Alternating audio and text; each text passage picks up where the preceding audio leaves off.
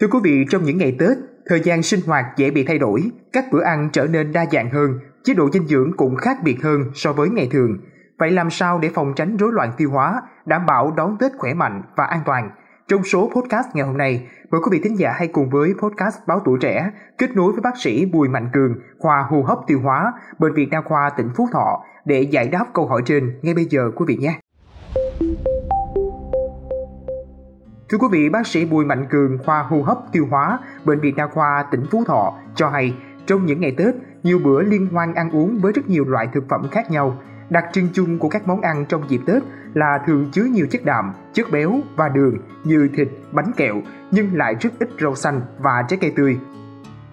Việc ăn quá nhiều có thể tạo áp lực lớn lên cơ thắt thực quản, dẫn đến tình trạng trào ngược. Thêm vào đó, lượng thức ăn lớn có thể làm chậm quá trình tiêu hóa, gây ra các vấn đề như đầy hơi, khó tiêu, đau bụng và táo bón. Điều chỉnh chế độ ăn uống là một trong những biện pháp hữu ích giúp ngăn chặn và kải thiện tình trạng hội chứng ruột kích thích. Việc tránh các thực phẩm kích thích như đồ ăn gia vị mạnh, thực phẩm nhiều dầu mỡ cũng như duy trì một chế độ ăn uống cân đối và lành mạnh có thể mang lại lợi ích đáng kể đối với những người mắc bệnh này. Rau xanh và trái cây tươi đóng vai trò quan trọng trong một chế độ ăn uống lành mạnh, cung cấp nhiều dưỡng chất mà cơ thể cần. Việc ăn nhiều rau quả tươi có thể giúp cải thiện sức khỏe, tăng cường hệ thống miễn dịch và hỗ trợ chống lại các bệnh mãn tính. Ngoài ra, duy trì một chế độ ăn nhiều rau xanh và trái cây cũng có thể giúp kiểm soát cân nặng hiệu quả.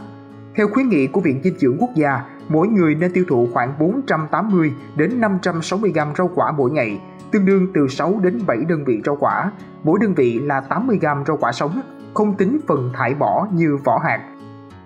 Trong đó, lượng rau nên là khoảng từ 240 cho đến 320 gram mỗi ngày và lượng trái cây chín nên là 240 gram mỗi ngày. Đây là một cách hiệu quả để đảm bảo cung cấp đầy đủ chất dinh dưỡng cho cơ thể trong dịp Tết. Ngoài ra, các món ăn chứa nhiều dầu mỡ có thể gây cảm giác đầy bụng và khó tiêu, dẫn đến tình trạng mệt mỏi kéo dài sau bữa ăn.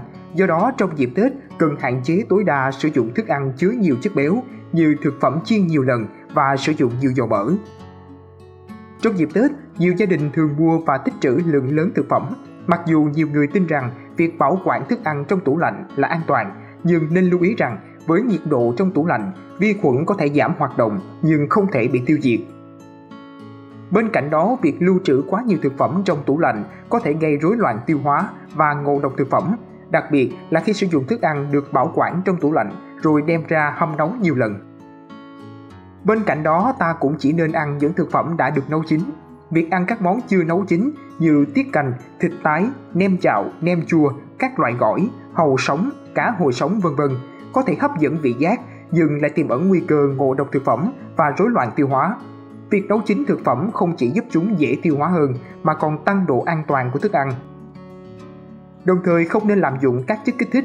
Việc lạm dụng các chất kích thích như rượu bia, thuốc lá, cà phê, trà đặc, nước ngọt có ga trong dịp Tết có thể làm tái phát hoặc làm trầm trọng hơn các triệu chứng bệnh lý đường tiêu hóa như viêm loét dạ dày, trào ngược dạ dày thực quản và hội chứng ruột kích thích. Vì vậy, để ngăn chặn rối loạn tiêu hóa, quan trọng là cần hạn chế lượng chất kích thích, chỉ nên tiêu thụ chúng một cách hợp lý. Đặc biệt, người mắc hội chứng ruột kích thích nên tránh các đồ uống có ga. Ngoài ra, cần duy trì thói quen ăn uống đúng giờ. Trong những ngày Tết, thói quen sinh hoạt và ăn uống thường bị thay đổi. Việc thức khuya, ăn khuya và bỏ bữa sáng có thể dẫn đến rối loạn tiêu hóa. Để ngăn chặn tình trạng này, nên cố gắng duy trì lịch trình sinh hoạt và ăn uống gần giống như trong những ngày bình thường để giúp cơ thể duy trì đồng hồ sinh học và giảm thiểu những tác động tiêu cực đến hoạt động của hệ tiêu hóa. Mong là số podcast ngày hôm nay đã mang đến những thông tin bổ ích cho quý thính giả về cách bảo vệ sức khỏe đường tiêu hóa trong dịp Tết.